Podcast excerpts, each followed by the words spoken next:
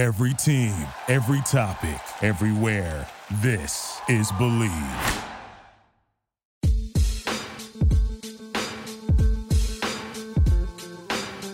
You're listening to Fangirl Sports Network's Get My Job podcast on Blue Wire, and I am your host, Tracy Sandler. Today's guest is Executive Vice President and Chief Legal Officer of the Jacksonville Jaguars, Megha Megha shares her journey from a law firm to the Jags to being named one of Forbes 30 under 30 to pro wrestling. Yes, pro wrestling, all will be explained. But before we dive in, I'd love to ask everyone listening to subscribe to the Get My Job podcast on iTunes and leave us a review. One lucky reviewer will win some cool fangirl merchandise. Make sure to screenshot your review on your Instagram story and tag at Fangirl Sports Network and hashtag GetMyJobPod for a chance to win and be highlighted in an upcoming episode. Megha, thank you so much for joining me today on Get My Job. As I mentioned, guys, Megha Parekh is the Executive Vice President and Chief Legal Officer for the Jacksonville Jaguars. Welcome, Megha. Thank you so much for having me. I really appreciate it. Absolutely. We are very excited to talk to you. Uh, as you know, Get My Job is an opportunity for women who love sports and women who want to work in sports to learn about all of the various career opportunities. And so I'm really excited to talk to you today and learn how you got started. So if you could just kind of start a little bit after law school, did you know you wanted to get into sports or did that come a little bit later? So I would say that my desire to be in sports goes back to when I was a very small child. Um, and you know, I always I have an older brother who's my most one of my most favorite people in the world, and he was always playing and watching sports, and so I wanted to always be playing and watching sports, but I am probably the least athletic person I've ever met in my entire life. So I knew that I was never going to be on the field. Um, but I love I love watching sports, especially football and baseball it never occurred to me that I could necessarily marry the two in terms of a job. Um, I thought that if I wasn't going to be the quarterback, I just wasn't going to get to be involved in football. Um, but after law school, I went to a law firm that had a sports practice, Proskauer. So they, for years, have represented the leagues um, on the labor side in terms of collective bargaining, on the litigation side, um, handled things like the Dodgers bankruptcy, and then on the transactional side, which is where the group that I went to when I graduated, it was actually the middle of the recession. So I was very fortunate to actually start on time. But that meant a couple of things. One is that for my first 18 months, all of us that started on time were doing whatever work was available. Um, and that meant that there was actually not really a lot of sports work going on because people weren't buying and selling teams actively at the time. The credit markets had dried up. At the time, it was a little bit painful because I was frustrated that I wasn't getting to work on exactly what I wanted to work on in hindsight, in that 18 months where I did a little bit of everything on the transactional side and even a little bit of litigation, that's turned out to be really helpful now that I'm 10 years down the road because there's almost nothing that comes up that I haven't at least seen enough to be able to say, you know what, I have some questions about this. I'm certainly not an expert in everything, but it gave me a great broad skill set that has translated well into my career now. So as, as after the 18 months was over and sports deals did start picking back up because I had worked on some really complex deals with super smart and um, people that were willing to train me, including like a cross border uh, public private m- merger and acquisition that lasted like 18 months with antitrust issues in there. When the sports deals came up, they actually felt a little bit easier. And I had the benefit of having built up a reputation of being someone who is reliable and responsive and able to get the deals done. One of the deals that I worked on was the acquisition of the Jaguars. Um, and about a year oh. after the deal closed, they asked if I would be interested in coming down to Jacksonville as the lawyer for the team. Um, if you'd bet me when I first started working at a law firm, not only whether or not I would end up at a team, but that I would end up at a team in Jacksonville, which I didn't really know geographically where it was until I moved here. Um, I would have absolutely taken the bet in the other direction. I never thought that I would leave the Northeast. My family's there. I grew up there. Um, and I ended up coming down here thinking it was going to be a great opportunity to learn a little bit more about the business side. And that was now seven and a half years ago, and I'm still here. That's fantastic. That's that's fantastic. And so, what was your first position? Did you start as the chief legal officer? So this has happened to me since I first came down here. Someone once said to me that the reward for good work is really more often than not just more work. Um, yes, when I came down, I will admit that I probably didn't ask all of the right questions that I should have asked either. Um, but I came down, I thought it was going to be the general counsel of the football team.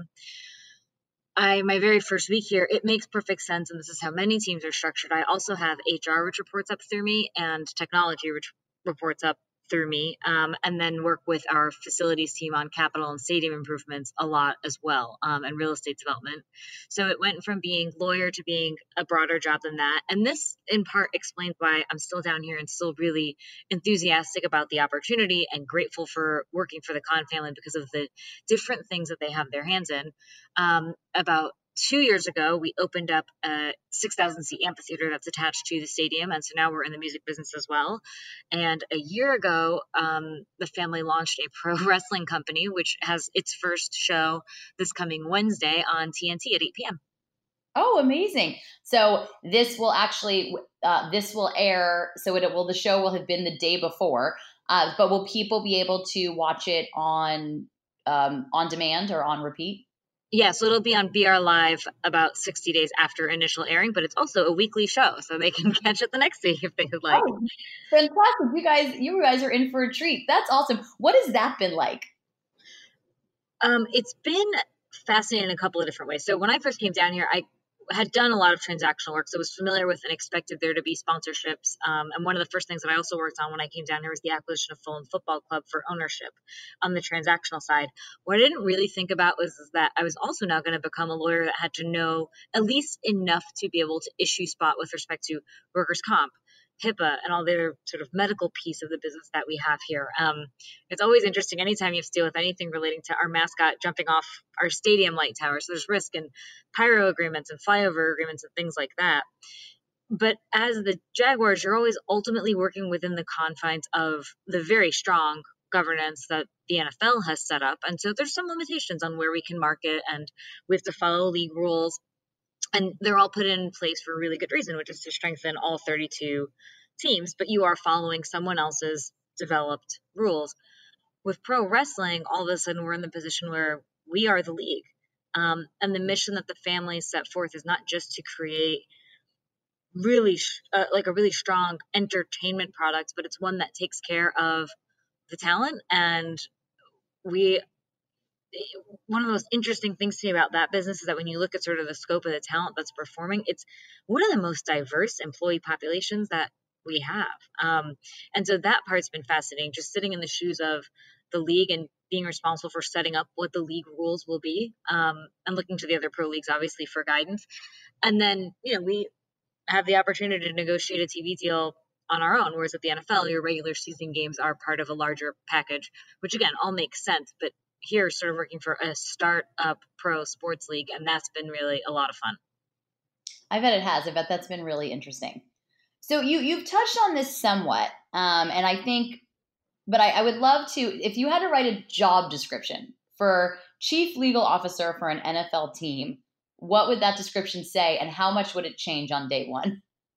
So, from where I sit now, what I would say is that that job description is that you are doing what you can to protect the company without limiting it from being creative and fun and doing all of the things that you know will ultimately be good for um, your customers and entertain them and the people here. So I think that that doesn't describe any specific set of tasks, but I will say to you is that on any given day, I never know what will come up. And that's what keeps the job interesting and has me continuing to learn every day, which is one of the two main things that I look for in, in any job is that are, is there constant opportunity, not for growth in terms of title or pay, but in scope of work. Um, so over my time here, I've done everything from try and help scramble to get lockers into the visiting locker room before our first preseason game in a particular year because we, I was helping with the construction, overseeing the construction project, and we were just that short on hands at that moment. Um, to employee investigations, which are always sensitive and interesting and challenging and raise a lot of hard questions. We went through the same evolution that every company was struggling with around the time of Me Too and continue to actually monitor and train and talk about those issues so that just because the moment has sort of maybe come and gone, we're not, we're still having the hard conversations that everyone was forced to have at that time. Um, and so it's just, it, can cover a panoply of different things. Spend a lot of time with the um, over in City Hall with the city, who's been a fantastic partner to the football team, and they together with the city, we've spent 170 million dollars in installing two of the world's largest video boards in an outdoor stadium here. So they're longer than the football field is. Oh, Actually, they're wider than the football field is long. We have two swimming pools here. We now have the amphitheater here. I'm taking this interview from one of our club spaces, which was just redone. And there's a the only thing that's really been constant here is that is change. So we I've had to learn to sort of adapt to that fact, but um, we have a great partnership with the city and continue to think about ways to not only keep our fans here and coming in happy, but trying to sort of think about what are they going to want for the future and how can we make this continue to be the best experience in the NFL for those fans. So you you said that every day is different and I would imagine every day is very different. But I would love to get a general idea and I think our listeners would as well to know what is a day in the life of Megha Parekh during the week and then what is it like on game day? So one of the things that working in entertainment, and it's changed a lot for me, I would say, from when I first started working, and it's been a lot better for me since I adopted this attitude, which is when I was in New York at the law firm, I sort of, because of the demands of being in professional services and what the expectations of clients are, I ended up getting to a place where I just stopped saying yes to doing things or stopped saying yes to social things um, because I knew that you're just when a deal's going, you might be working a lot, and you know, so I would not go on trips that my friends were going on sometimes, or um, I think I was just holding myself back, and a lot of it was purely self-inflicted. It's like, well, I, I expect that someone may want me here at my desk at 9 p.m., so I'm going to sit here at my desk at 9 p.m. And that's evolved uh, since coming to Jacksonville, in part because it's it's different in that not everybody here is in professional services, right? I work with salespeople now, and I work with equipment guys now, and I work with athletic trainers now, and football coaches. Um, but the approach that I've tried to take is that I could, there's enough work to do. I could work 24 hours a day, seven days a week. I don't want to. And in fact, I work in a really great environment where no one expects people to. I think if all that you're doing is working, you're actually doing yourself and the company a disservice because it doesn't give you the opportunity to learn, and not just from professional development, but a lot of the times I learn things from, hey, I'm reading this interesting novel or this interesting book, and all of a sudden that triggers something in my brain where it's more fresh and I'm able to um, contribute to work in a way that I wouldn't have had I not taken that time to decompress. So on any given day, I try to be responsive to my email to the extent that I'll check it to make sure there's nothing urgent going on or call, right? I'll, I'll sort of expect and check. Like I don't necessarily completely disconnect other than if I'm swimming in the ocean. Mm-hmm. Um, but at the same time, that means that on Tuesday afternoons when I'm able to, I may go for a walk for an hour just to stimulate my brain and take a break. So, a good example of that is I ended up going on sort of a surprise work trip, but I wasn't necessarily expecting to have of advance notice about um, yesterday. Went to New York, worked long days in the sense of we had meetings in the afternoon. There was a lot of drafting to be done afterwards. But I also then took an hour in the middle of the day to go have lunch with my dad. I took a couple hours in the evening to go see my old roommate. And I've just tried to build in, instead of trying to say, hey, this is dedicated work time and this is dedicated fun time, I'm going to weave those two things together. So a few different things that I do. Just I was so horrified when I first started. We started a fitness challenge here a couple years ago, and I got my first pedometer. I was horrified at how little I was moving on any given day, and I would say I was getting probably two, three miles in at most, which you know, probably reasonable for somebody with a desk job. On Monday, I was talking with our management team and we were talking about just sort of ways to stay healthy in general because that's important to all of us and a baseline, I think, to be able to give the best of yourself to others. And I had walked 12 miles and that's with the same desk job and it's just as demanding. And so I just try to, I know this is a long winded way of answering your question, but I've tried to ignore what people expect in terms of what a normal quote like quote unquote normal lawyer would do.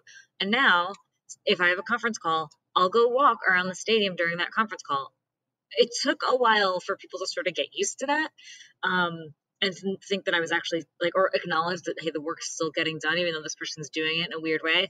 I stand at a standing desk. I used to sit outside and work a lot because we don't have windows in the office, and not getting natural sunlight in the day was interfering with how well I slept at night um, sort of waking up in the middle of the night and like sleep talking through negotiations with myself.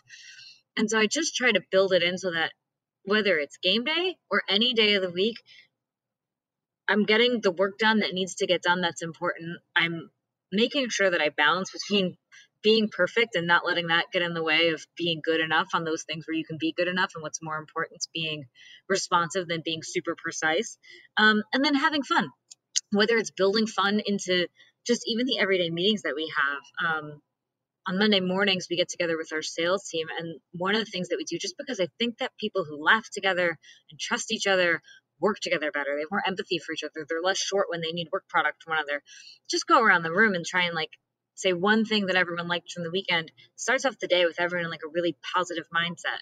Now, is that a specific work task? No. Is that something that when you're busy, you sort of want to let fall by the wayside? Yeah. But I had someone say to me last week that that 20 minutes is the best part of their work week and they really enjoy it. And so just trying to build it, I don't think they need to be so segmented, especially if you are the sort of person that you know if someone wants something, they're going to call me and they don't care if it's 10 p.m.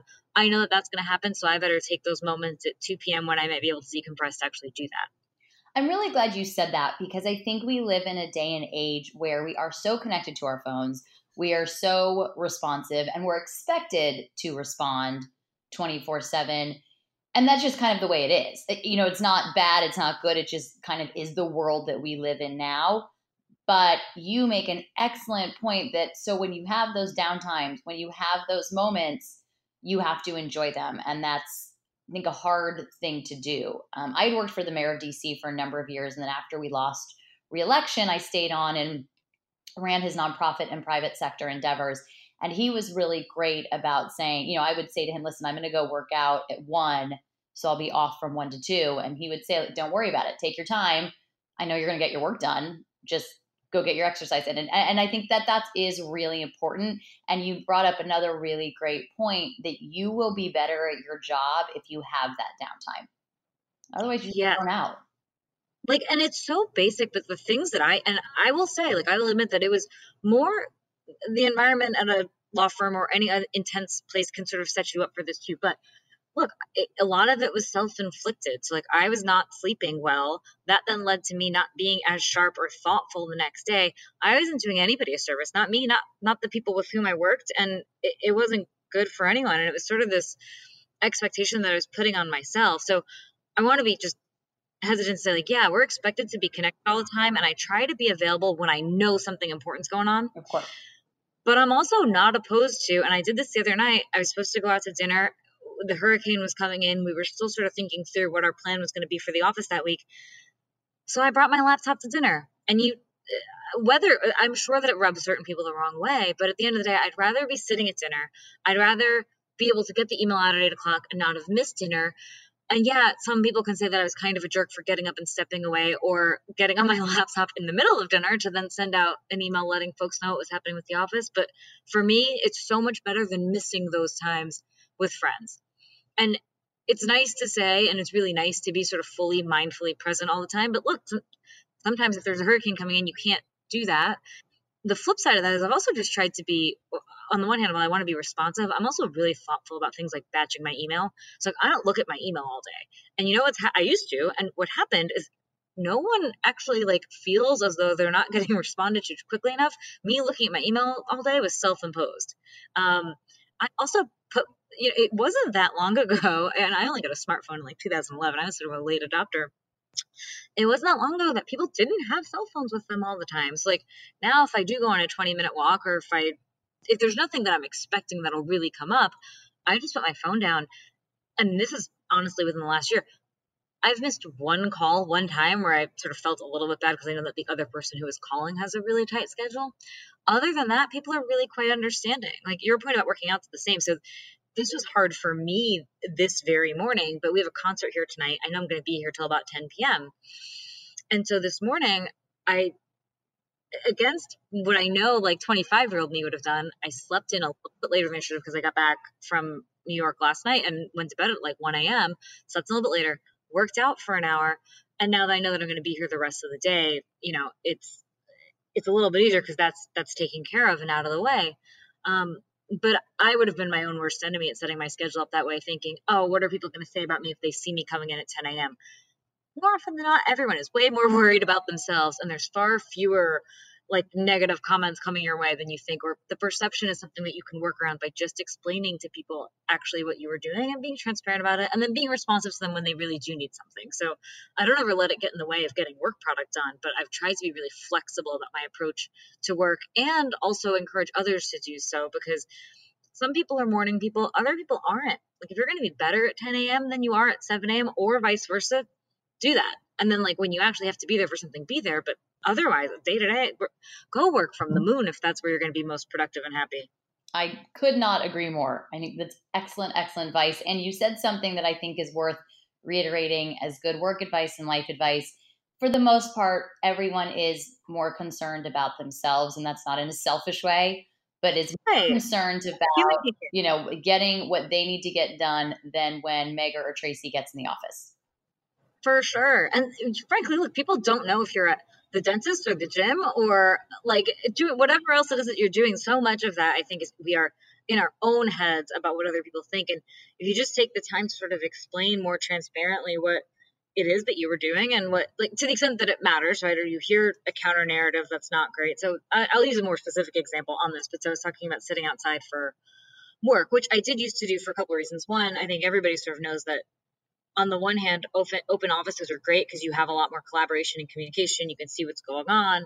Um, on the other hand, they're a really bad place to do work that requires deep thinking. And a lot of it, as a lawyer, or even just I would say with respect to HR, requires deep thinking. I, I cannot get my job done at my desk in my office.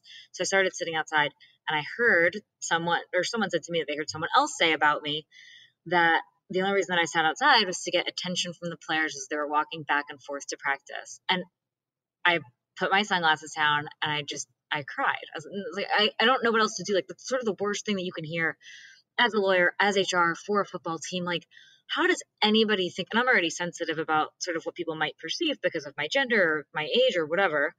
Um, and it just I, I cried, and then I sort of I, I do that for about ten seconds, and then I get over it. But I calmed down for a minute. And now we're two years later. We have outdoor workstations, and many, many people work outside, and many people do what I do, just take calls or meetings while walking around the stadium just to get a little bit of exercise in, get your brain um, firing in a way that's different than when you're just sitting at your desk. And it's like, you know what? In that moment, that I'll be honest, sucked and it was awful to hear, but I'm so glad that I didn't change my behavior based on what someone else was saying about me that was absolutely ridiculous and not true. That is actually just horrifying that someone would say that. I just can't. I, it's sadly I can believe it, but then I also can't believe it. Uh, but it brings me a little bit to a question I had, which is, you know, what is the number one challenge you have faced in the sports industry? And I would, you know, love to know is is that the number one challenge? Is there something else, or is it amalgam of a couple things? Um, I would say that professionally, our greatest challenge is our greatest opportunity, which is that we are doing so many things in terms of the different business lines that I described. We're a really innovative company. And sometimes it's just, you know, you you sort of grow wistful for like maybe a simpler business model would be better. And yeah, it might be in terms of just sort of it's not going to be as challenging, but it's an incredible professional opportunity. I was on a call this morning and someone was sort of just asking how I was feeling with what's going on. And, and this is all public, but so I was like, you know what? Today's going to be crazy. We have to get a development agreement over to the city regarding this real estate that we're doing outside the stadium. And I have to get our deal done for wrestling. I was like, but what a great, like, exciting thing for a lawyer to have to be working on in any given day. Like those are two really fascinating, huge projects. I'm so excited about them. And yeah, today might be a little bit stressful or I might work a little bit later, but it, it's so worth it over the grand scheme as long as you still have time overall for yourself and your friends and your family and to take care of things. It's it's our greatest professional challenge here at the organization specifically. I would say for me personally, it's making sure that I get out of my own head and thinking that self care is selfish. So I was trying to think about. I was like, I I know myself well enough to know that I'm gonna have to work over the weekend, and if I have to work over the weekend and I don't take some time to do something fun tonight, I'm gonna start to get too tightly wound. And I was thinking this morning about, okay, what is it that that'll be, and how do I make sure that I do that and build in that time and prioritize it because if I don't, I know that I'm actually going to be worse on the other side of it. So building in an hour whenever I get home tonight just to sit on my back patio under these new market lights that I strung up last Sunday and playing guitar for an hour, like I need to do that and I need to do that and not feel guilty about it. Um, and that's that's hard. That's just a hard personal thing that I'm constantly trying to evolve on. A good another good example that's working out where that always used to fall to the bottom of the list. Or if I went was traveling, I would just cut it out. And I've developed sort of this approach to it where I can work out almost anywhere, including like the tiniest hotel rooms in Europe for about 30 minutes and get a pretty solid, intense workout in. And, you know, kids are great because they really force you to be direct and to have probably some of the toughest negotiations. So my niece is five, and the last time I went home, she was like, Aunt Megha, you're here. You're not here for that long. I really want to play Nintendo. And I was like, Sarah, I'll make a deal with you. I was like, for 20 minutes, we're going to do adult workout, which is what we call it because we also do kids yoga. I was like, and then I'll play Nintendo with you. And that's hard. And it took a little while. But now, every time I go home, she just acknowledges that that's going to be part of the time that we're spending. Some part of it's going to be working out together. Um, and obviously, she's adorable and like doing it next to me as best she can. But it, I was cutting myself off from not doing that. And I'm so much, I'm a better aunt and able to lift her up and throw her around more the way that she wants to because I'm not cutting out working out and I'm able to have the energy to keep up with her. It's really cute. My niece and I do that as well. We always go to Palm Desert over the holidays, and my niece will do workout videos with me, and it's it is the cutest thing. It's so fun. Just it's such fun time together and yeah. it's and then i still get my workout in and she does you know as best she can and sometimes she walks away and comes back but i, I love that you do that because that's for sure. we do. Um, but you said something about playing guitar. How long have you been playing guitar? So I've been playing since I was 12, and I did see my old roommate um, in New York just a few days ago, and I've known him for 15 years now. And I lived with him for a year and a half, and I didn't have my guitar in that apartment because it's also when I was working at the law firm in New York. And he's like, man, he's like, you know, I knew you through college. I knew you through law school. He's like, I knew you through when we lived together till you moved to Jacksonville. He's like, I've seen you play like twice. And I was like, I know. I was like, and that was my own fault. So I have been playing since I was 12 off and on, but always let other things get in the way. And then a couple of years ago, um, a friend gave me a really nice guitar as a gift. I was like, just start playing more. And that guitar sounded so pretty and so nice compared to the one that I had when I was a kid that I just started playing more regularly. And so I was always shy about playing in front of other people, and it took some some getting used to and a lot of practicing. Um, I ended up actually playing a three hour set at a beach bar um, in March of last year uh, for the first time ever with no, no, experience and no real like plan for doing it again because it was terrifying. Um, but now I can say, hey, one time I was good enough to go play somewhere out in public, and some really nice like 25 year old offered me five dollars. It's like, no, please keep your money. It's okay. Oh, but but it was it was great. It was just it was a good experience. Like I don't ever want to stop learning. I don't ever want to stop growing. Like I want someone to say, on the one hand, like yeah, like you're always sort of true to yourself, but on the other hand, like I want to be constantly evolving. I want to be better than I was a year ago. I want to be better than I was 10 years ago. I don't think that like I think people approach aging sometimes the wrong way where it's like I feel better and happier at 34 than I did at 33 and I want that to continue every year forever. Well, and you I always say um I don't understand people getting upset about their birthdays. The alternative isn't good. So we should yeah. embrace aging and getting older and learning and and all of those things. Um, so I, I agree with you on that. And I'm also really glad you said that because I think that's another thing for young women, especially that there is such an emphasis placed on youth and being young and that there's nothing wrong with getting older. In fact, it is it's the way to go. It's what you want. yeah. And, really well said. I'm going to steal that. Yeah. yeah, please, please feel free to steal that uh, whenever you want.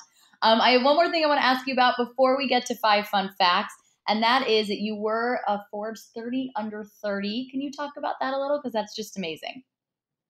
Sure. That was actually, and this is um, a real statement about what it's like when you have other people sponsoring you and it inspires you to want to sponsor others. But I, um, when I was at the law firm, I helped a company called Women in Sports and Events, which is a not for profit dedicated to elevating women and sort of recognizing them on the business side of um, sports. And one of the board members there, I'd helped them file for their not-for-profit status and um, was doing a lot of administrative work for them on the legal side. And she actually was the one who knew someone at Forbes and nominated me, and I would I never would have expected in a million years to be on any list with Mike Trout and LeBron James. And I'm pretty sure like, they're not running around and telling their friends that they're on a list with me. You, so I, you assume that. You don't know that. You don't know that. I did for what it's worth, but um, I mean that was really it. And look, all of those things in terms of public recognition, I I am sort of naturally shy, which I think surprises people at times. Um, and I'm I'm sort of an introvert, so for me, I have to remind myself why I do those things, and it's not um it's not for me because I don't really like I don't really like the spotlight. It makes my parents really proud and happy, which that makes me unbelievably happy because they're the best parents in the world have been unbelievably kind to me throughout my life and supportive and smart. Um, and I hope that it actually shows other people outside that might not look like what you would expect sports executives to look like that, yeah, hey, she's there. I can be there too. That's fantastic. That's awesome. When you're selling online, getting your orders out can be a real pain. Time consuming, expensive, so many carriers to choose from. How do you know you're making the best choice? That's why you need ShipStation.com. It's the fastest, easiest, and most affordable way to manage and ship your orders. ShipStation helps you get your orders out quickly, save money on shipping costs, and keep your customers happy. No matter where you're selling Amazon, Etsy, your own website ShipStation brings all your orders into one simple interface, making them really easy to manage from any device, even your cell phone. ShipStation works with all of the major carriers, including USPS, FedEx, UPS, even Amazon Fulfillment, so you can compare and choose the best shipping solution for you and your customer. They even offer big discounts on shipping costs. Now, any business can access the same postage discounts that are usually reserved for large Fortune 500 companies, you'll always know that you're getting the best deal. No wonder ShipStation is the number one choice of online sellers. You'll ship more in less time with the best rates available. And right now, Blue Wire podcast listeners can try ShipStation free for 60 days when you use the offer code BLUE. There's absolutely no risk. You can start your free trial without even entering your credit card info. Just visit shipstation.com, click on the microphone at the top of the homepage, and type in BLUE. That's shipstation.com, then enter offer code BLUE. ShipStation.com. Make ship happen. Indochino was found on the belief that you don't need to spend a fortune on a custom wardrobe. Indochino is the world's largest made to measure menswear brand. They make suits, shirts, coats, and more, and everything is made to your exact measurements for a great fit. The best part is that they are affordable. Almost all of their custom clothing is under $400. The process is simple. Choose your fabric, pick your customizations, and submit your measurements. Your package will be delivered straight to your door in two weeks.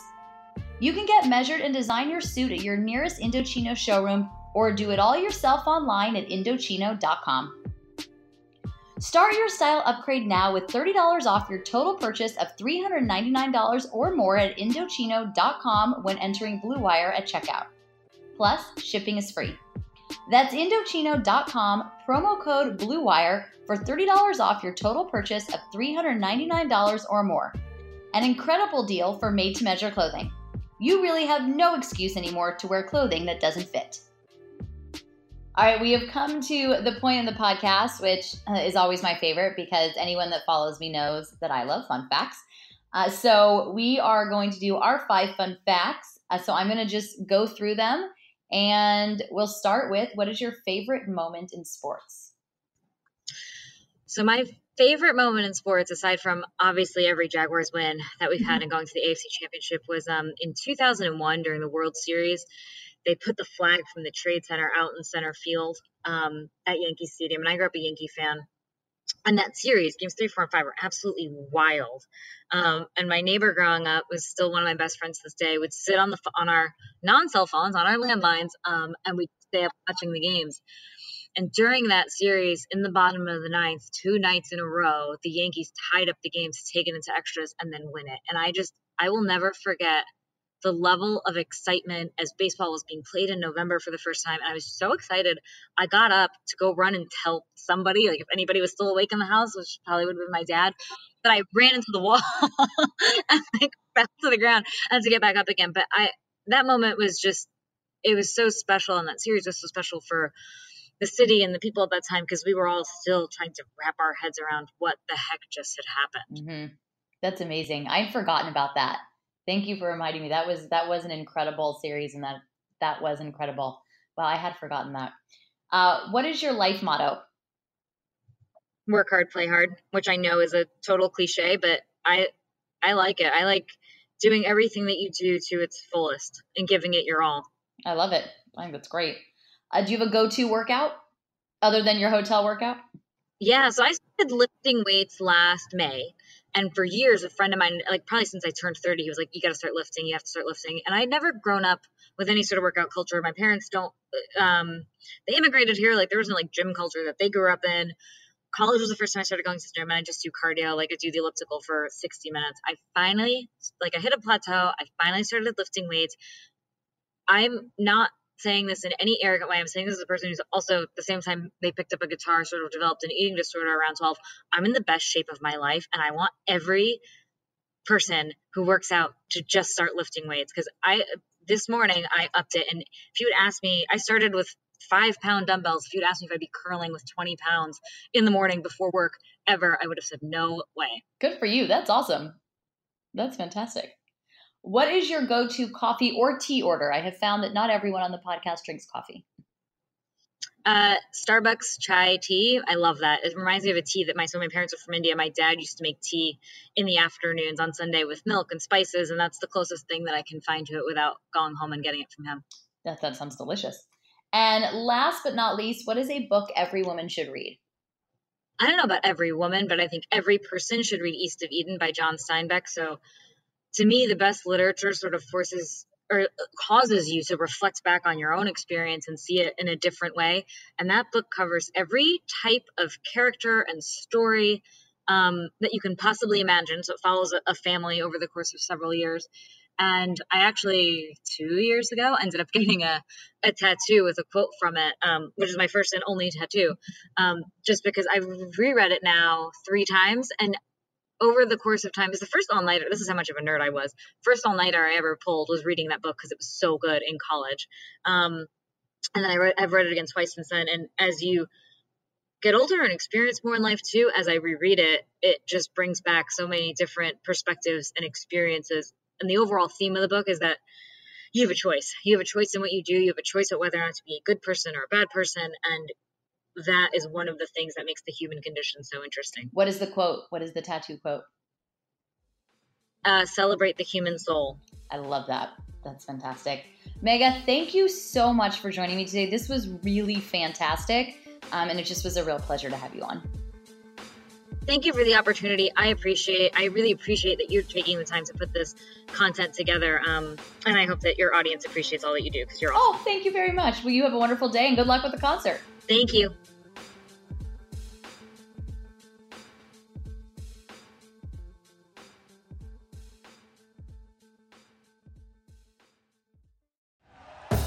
Thank you for listening to Bleav. You can show support to your host by subscribing to the show and giving us a five star rating on your preferred platform. Check us out at Bleav.com and search for B L E A V on YouTube.